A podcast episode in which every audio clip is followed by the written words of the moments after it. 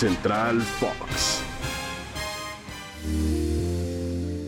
Un saludo para todos aquellos que amablemente nos acompañan y nos escuchan a través de Spotify. Hoy es martes 14 de diciembre y junto a José Pablo Coelho soy Ricardo García y vamos a atacar directamente a la UEFA por la celebración de este sorteo que tuvo que repetirse José Pablo en la Champions League. ¿Cómo estás? Muy bien, muy bien. Eh, fíjate que sorprendido porque en este mundo de las redes, de la hipercomunicación, de la globalización, ya nadie se puede equivocar. Correcto. Nada, nunca.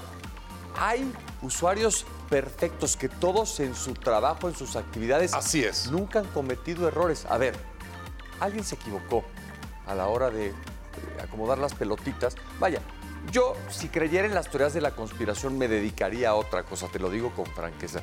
Trabajo en los medios y sigo los deportes porque creo en la honestidad de las ligas, de los deportes, de los deportistas, de los árbitros, de los oficiales y de los directivos de la UEFA que Yo no meto las manos sorteo. al fuego por nadie, ¿eh? eso sí No. te lo adelanto desde ahorita. A ver, yo te digo una cosa. No estaban tratando de amañar el sorteo. Simplemente hubo una equivocación. Ok, error Lo humano. corrigieron. Pues sí. Ok. ¿Sabes cuántos sorteos ha hecho la UEFA? A lo largo de su historia, ¿Qué N cantidad. porcentaje de veces se han equivocado? Ninguna vez, pero en Bueno, esta ocasión, ¿qué con que porcentaje- suceda ¿Qué una porcentaje vez. de veces se equivoca un futbolista dentro de la cancha? Un árbitro en sus decisiones. Muchísimas Un presidente de un país. Muchísimas Un arquitecto para calcular.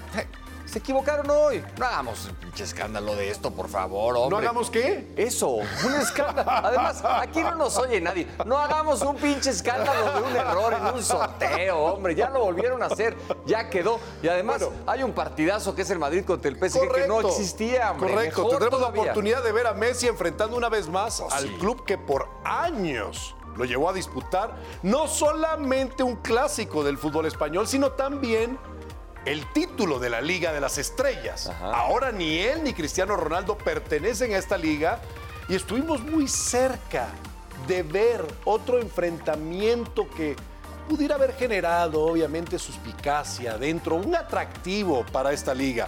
Pero el caso es que el sorteo se volvió a realizar. Tú mencionabas el duelo entre Real Madrid y el Paris Saint-Germain.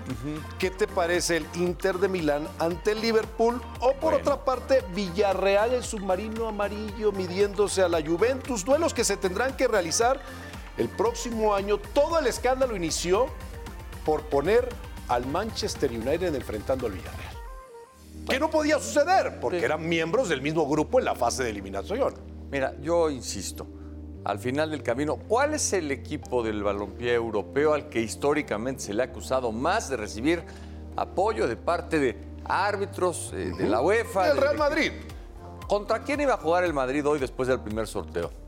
Contra el Benfica. Benfica, así y es. al final termina jugando contra el PSG, un partido mucho más complicado. Entonces, Sí. si realmente hubiera una eh, Conspiración, como le llamaste. para tratar de afectar al Madrid, pues a mí me parece que difícilmente estarían, para tratar de ayudar al Madrid, difícilmente lo estarían poniendo así. Llega a su fin la carrera de un astro argentino, Sergio El Kun Agüero, por un tema de arritmia Sí. que lamentablemente pone fin a un recorrido futbolístico internacional a la temprana edad, porque hay que llamarlo así, de 33 años. Triste, porque no estaba preparado para irse, para irse tan pronto. Si se administra adecuadamente, tendrá la oportunidad de hacer exactamente lo que él quiera, de aquí a que él y su familia eh, dejen este mundo. Pero hay otro Sergio, otro Sergio Sí. eh, que va a jugar contra su ex equipo. Si es que juega, Correcto. si es que juega. Así es. Ha jugado poco, ¿no? Sí. Sergio Ramos. Sí, sí, sí. ¿Quieres escuchar lo que dijo? Por muchos años capitán del Real Madrid y aquí tenemos sus palabras. El sorteo es el que, como he dicho anteriormente, ¿no? el destino es muy caprichoso, nos ha tocado el Madrid y obviamente pues eh, una mezcla de sensaciones. Me hubiese gustado no tener ese enfrentamiento, pero por otra parte pues también volver al Bernabéu, volver a, casa, pues siempre es, es algo muy, muy alegre, ¿no? sobre todo para mí a nivel sentimental. He vivido aquí los mejores años de, mi vida y volver a casa después de no haber tenido una despedida por el tema de- del COVID, pues siempre muy, muy gratificante. ¿no? Me hubiese gustado que hubiese sido de otra manera, pero el fútbol tiene eso, ¿no? Ahora me toca defender a mi equipo y voy a ir a, a muerte con, con el PSG. Pues ahí está entonces eh, Ramos, Ramos contra el Madrid, Messi contra el Madrid, Neymar quizás si regresa contra el Madrid, Mbappé contra el Madrid. Este PSG tiene para darle un susto al que puede ser hoy el equipo que mejor está haciendo las cosas en el balompié de España, al menos.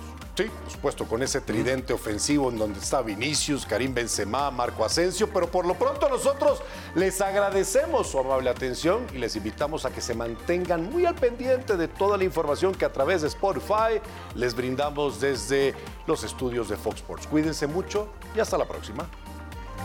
Thank you.